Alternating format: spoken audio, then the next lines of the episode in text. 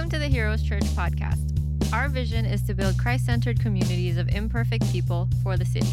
Now, let's listen to Pastor Z as he shares the scripture message.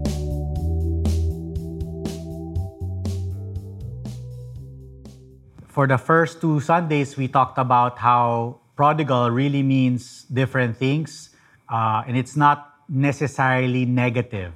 So, Uh, the first Sunday, we talked about the father as we are breaking down this parable into the different characters.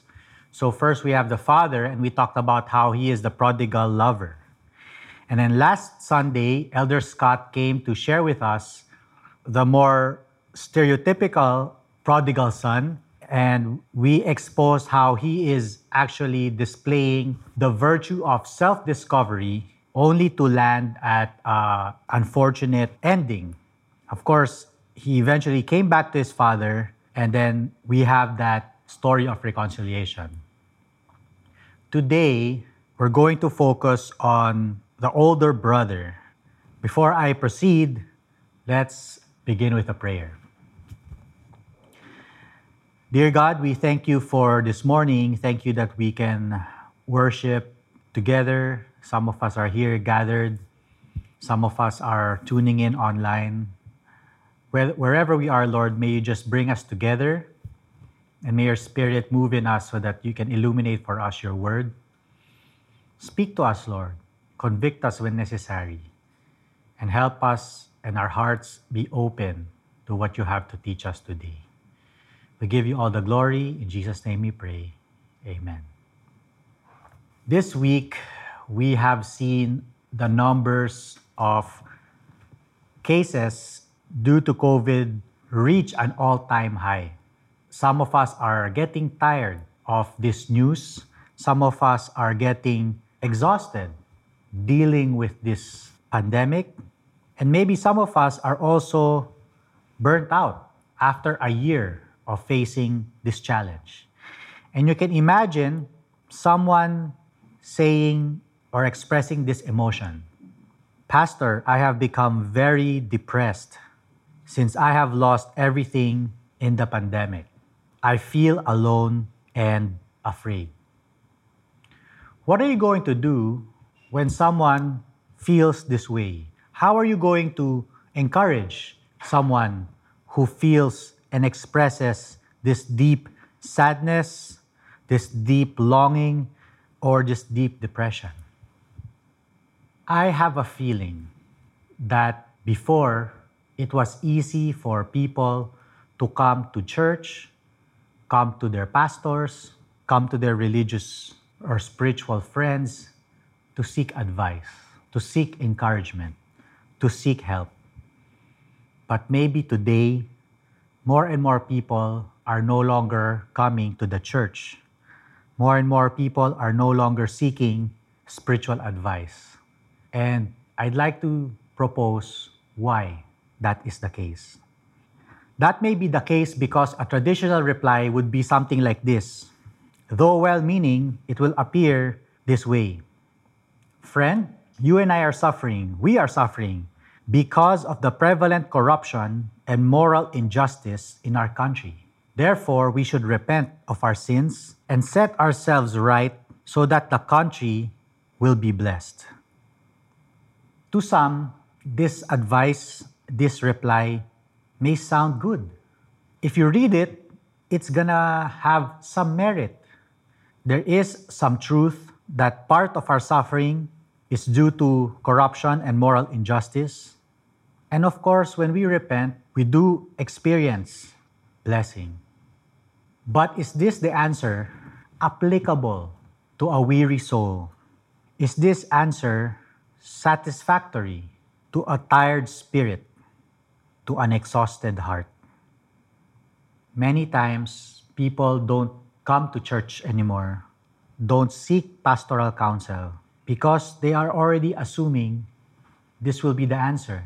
It will again be a blame shift on the evils of this world and maybe our own personal evils. And if this is the reply we're used to, this is the reply we normally give others, then maybe this message can help us, can help us see a different angle. And that angle is the big brother angle. So this morning, we will focus on the character of the elder brother. And we will see how he sees things from his perspective.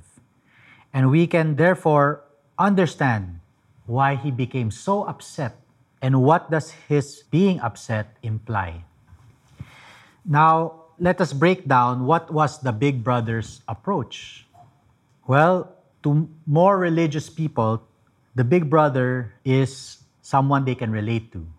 Salvation or blessing is found through following the law. If God exists, He is to be experienced, He is to be found by living up to His standards. And if we fail, God may forgive us if we are sincerely repentant. And I think growing up, that was easy for us to hear everywhere, whether you're Roman Catholic or you're Christian. When you make a mistake, you say sorry, but your sorry is being judged according to the sincerity of your repentance. And therefore, from his perspective, the big brother's approach means morally good people are in and immoral bad people are out. In the paradigm of the older brother, this is how the world exists. This is how the world is surely experienced. And therefore, from that perspective, we have to understand where he is coming from so that we can learn from his experience. Now, let me again go back to how Jesus started this parable. Jesus did not say, Let me tell you a parable about the prodigal younger son. Nor did he say, Let me tell you a story about someone who lavishly wasted everything he was given him and repented and was reconciled to the Father. No, Jesus in verse 11 said, There was a man who had two sons. It is only us, it is only the convenience of more modern translations that call this story the parable of the prodigal son. Jesus never said that. Jesus said, Let me tell you a story of a man who had two sons. So we discussed the man during the first Sunday. We discussed one of the sons last Sunday. And then today we're talking about the other son. Because as far as Jesus was concerned, those two sons were both prodigal. Those two sons were both lost. And it's only the traditional mindset, the stereotypical mindset that we have, that ascribes the prodigal son to the younger brother. But today, we will unlock why the elder brother is also lost and why he is on the same lost boat as the younger son.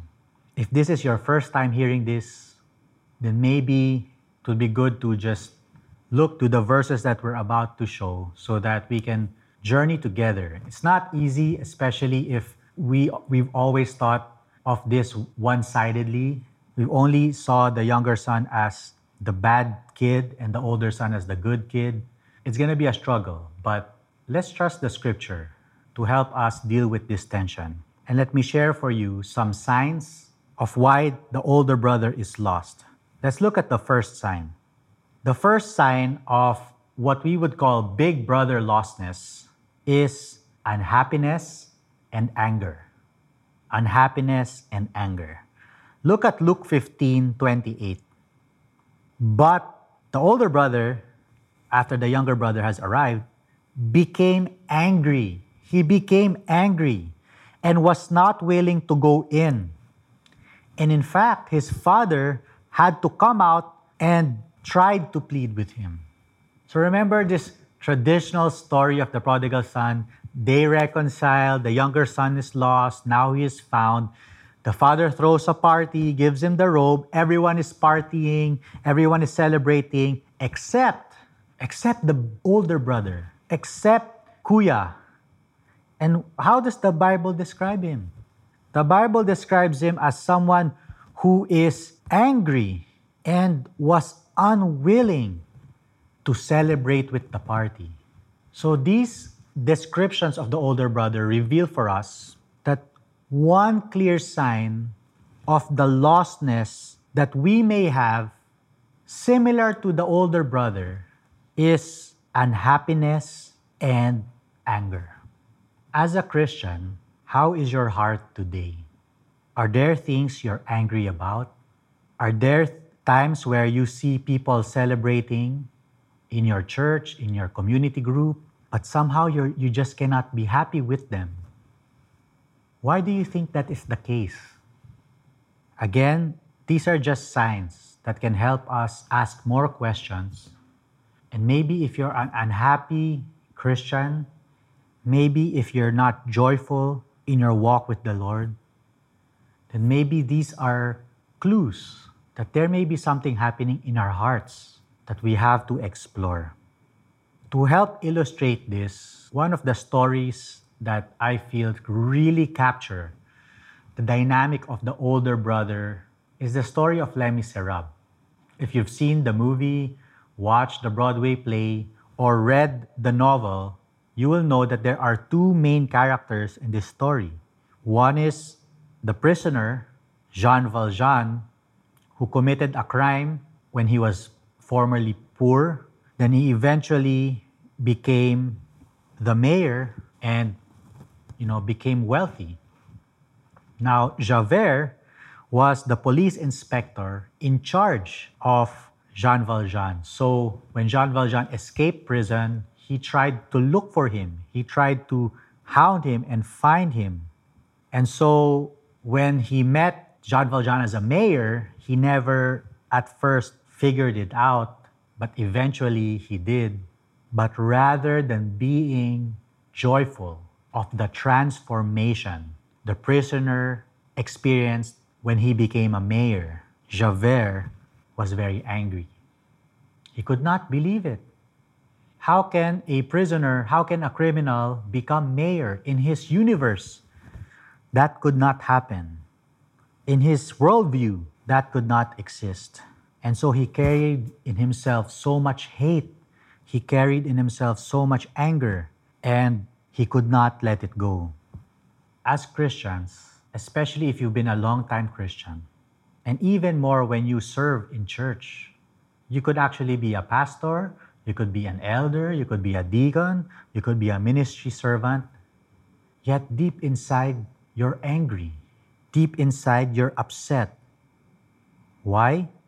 Because somehow you see younger brothers, younger sisters who don't live up to your standards, but experiencing joy, experiencing transformation, experiencing being found.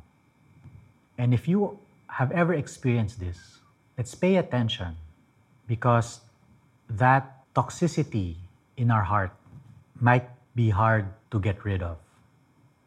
Now let's look at the second sign.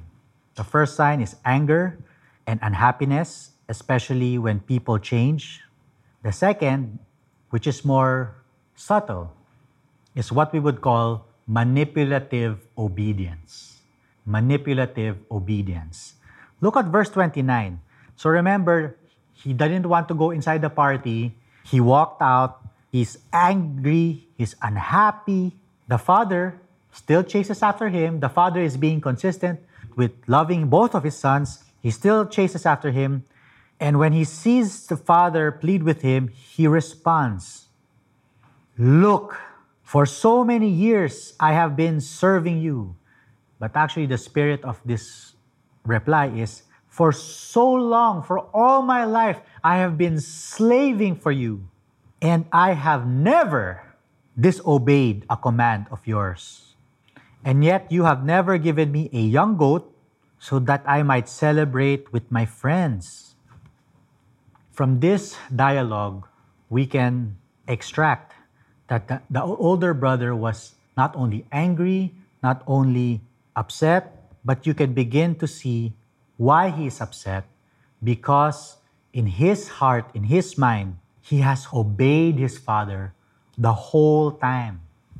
And yet, he was not rewarded sufficiently at the level that is being displayed to the younger brother. Wow. You know, this is a very hard truth, but we have to say it. Sometimes, as Christians, we obey God because we want something. We follow the rules because we believe that by following the rules, we will get something in return. I've seen it happen. I've had those feelings growing up because that's how people around me taught me. That's how, that's how people around me live their lives. When you're a student, you want to pray, you want to do religious things, you want to be obedient. Why? Because you want to pass the test. When you're applying for a job, you suddenly want to go to church, you want to pray. Why? Because you want to get the job. And then it begins as little things like that to pray and follow, go to church so that we can seek God's favor. But it's just the beginning of the rabbit hole. Eventually, when we're not careful, we dive into ministry. We serve in the church. We join the worship team. We join the Sunday school ministry. We join pastoral ministry, thinking that it will lead us to some level of prosperity, some level of favor, some level of divine protection. Because we're all afraid. Deep inside, we're afraid. We're afraid that we're gonna be poor. We're afraid that we're not gonna be comfortable. We're afraid that we're not gonna be affirmed as a person.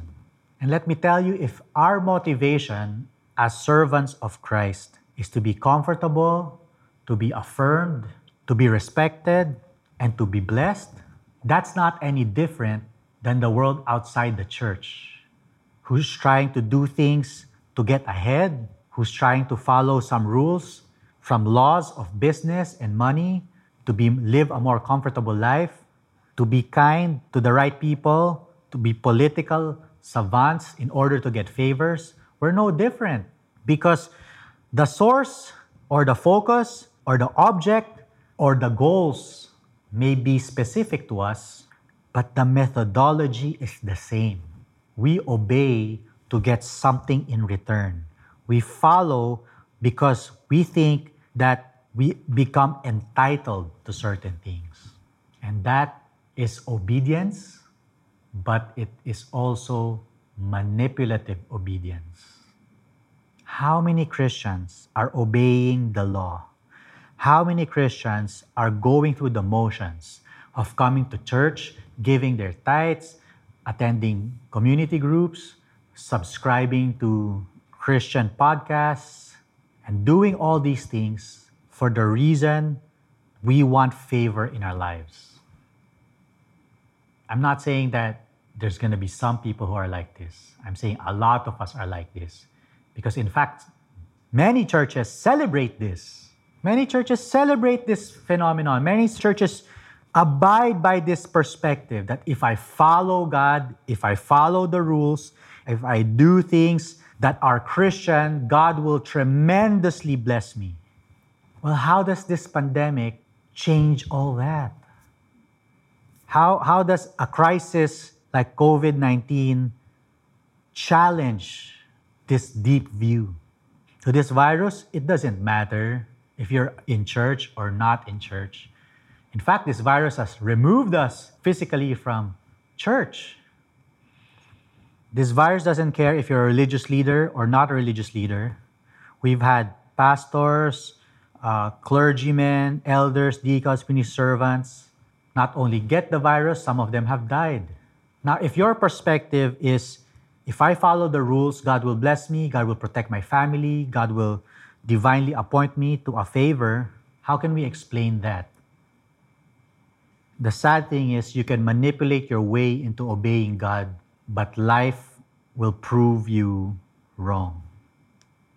And that is why you can begin to understand why the older brother is angry, why he is upset, because his perspective is being proven wrong.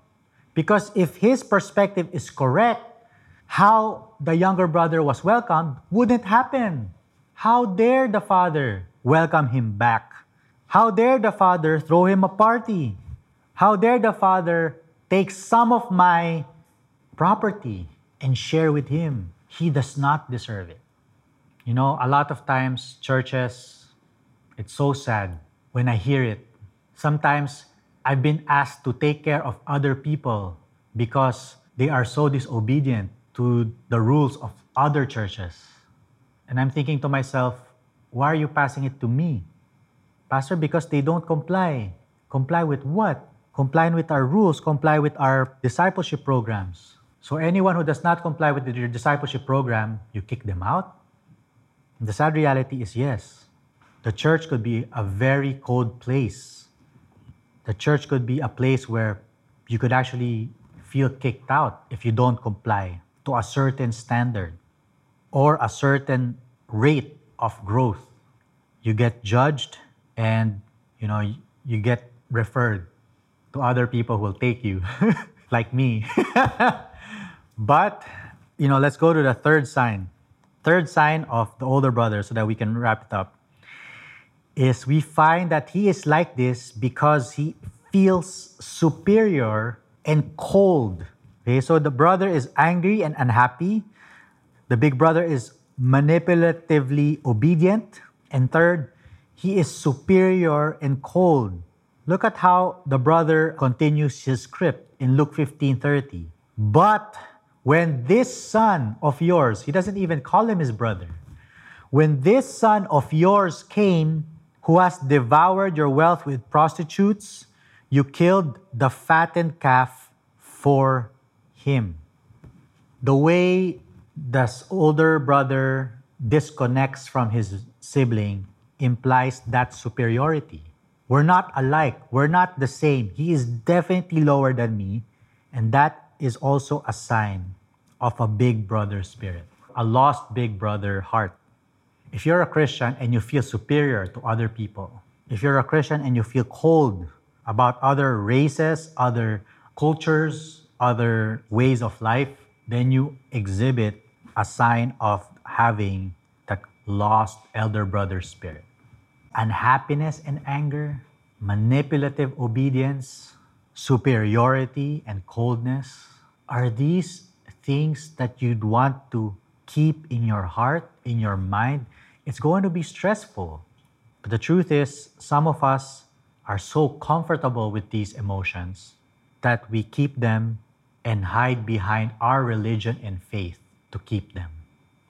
And that is why we're sharing this message to you, because we want you to be aware that even as Christians, even as religious people, these traits, these characteristics, these toxic emotions could well exist in your heart. So the question is what is the hope for Kuya? What is the hope for Big Brother? Well, we find two. Two hopeful things that I pray can be a comfort if you find yourself relating to the Big Brother. The first hope is the access and availability to the Father's presence and wealth. The father, when he pleaded with him, said this He said to him, Son, you have always been with me, and all that is mine is yours. See? You know, look at how the father addresses the big brother. It's almost a repetition of how he engages the younger son. The big brother is displaying the same lostness. He leaves the tent of where the Father is and goes away. Yet the Father comes to him and still calls him Son. Son. Still gives him the assurance that he is loved, that he is seen as family. And what does the Father say? This is so beautiful. says, Son, you have always been with me. Okay.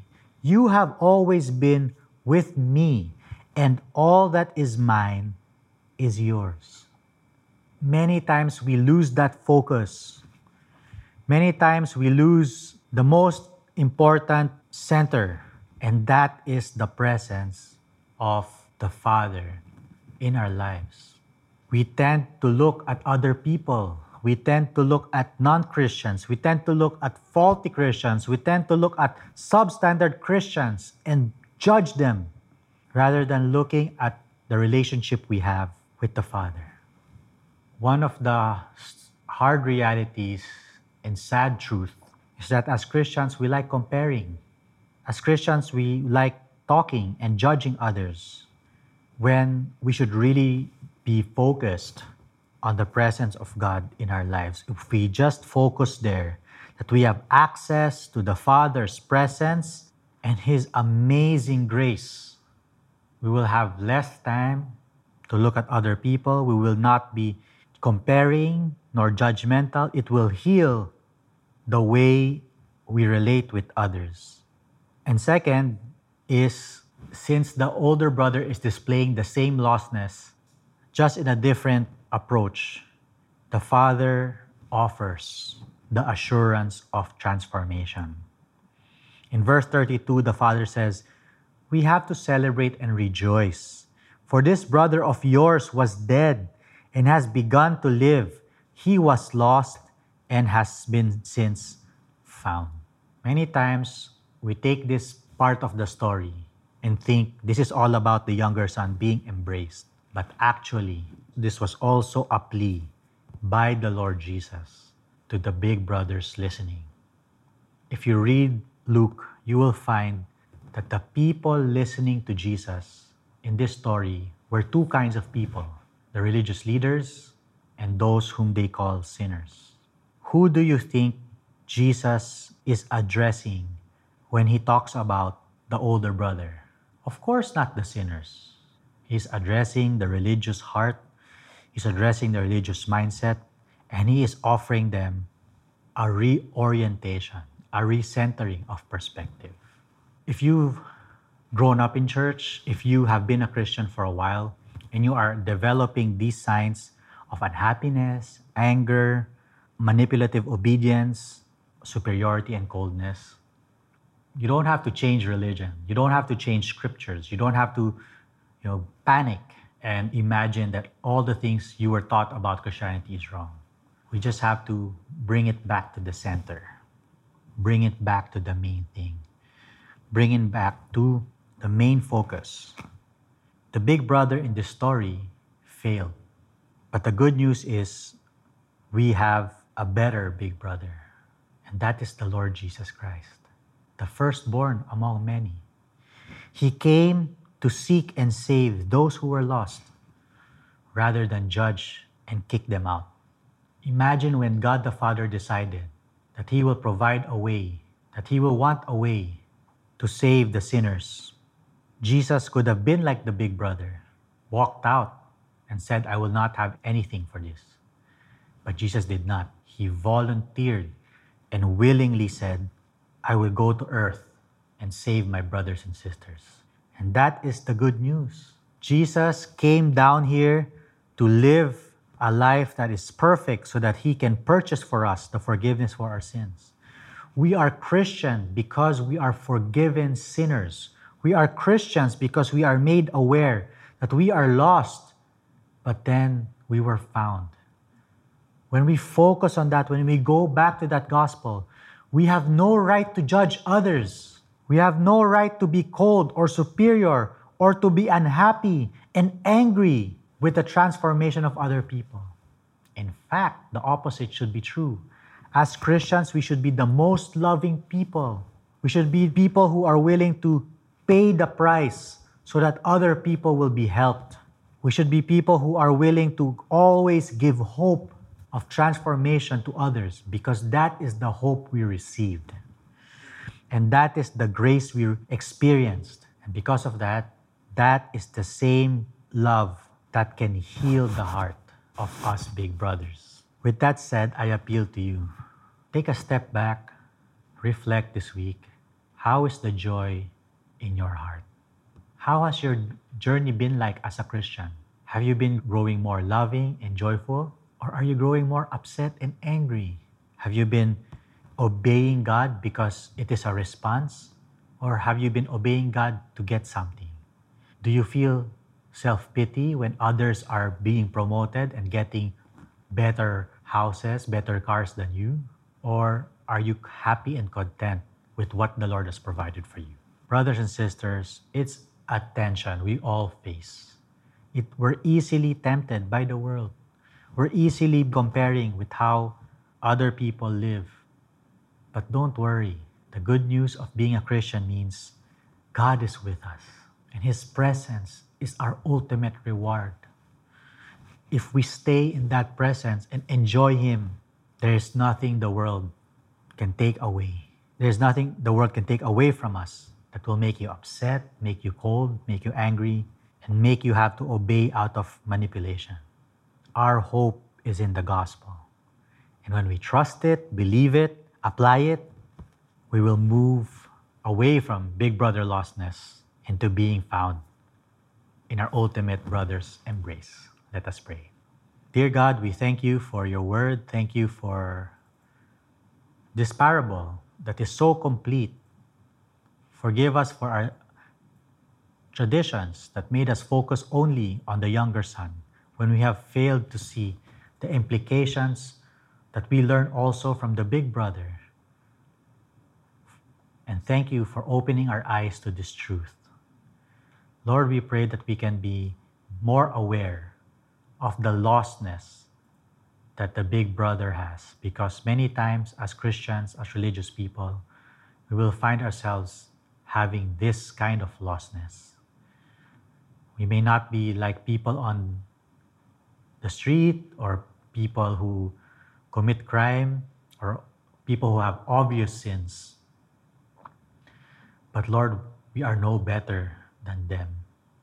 We are the same if our hearts are far from you. Lord, please be patient with us. If we are angry, upset, cold, draw us near to you. Remind us of your grace. Remind us of your love. Remind us and show us that we are found not by our morals, not by our obedience, but only by your grace. Heal our superiority. Replace our anger with joy. And help us transform into the sons and daughters you want us to be.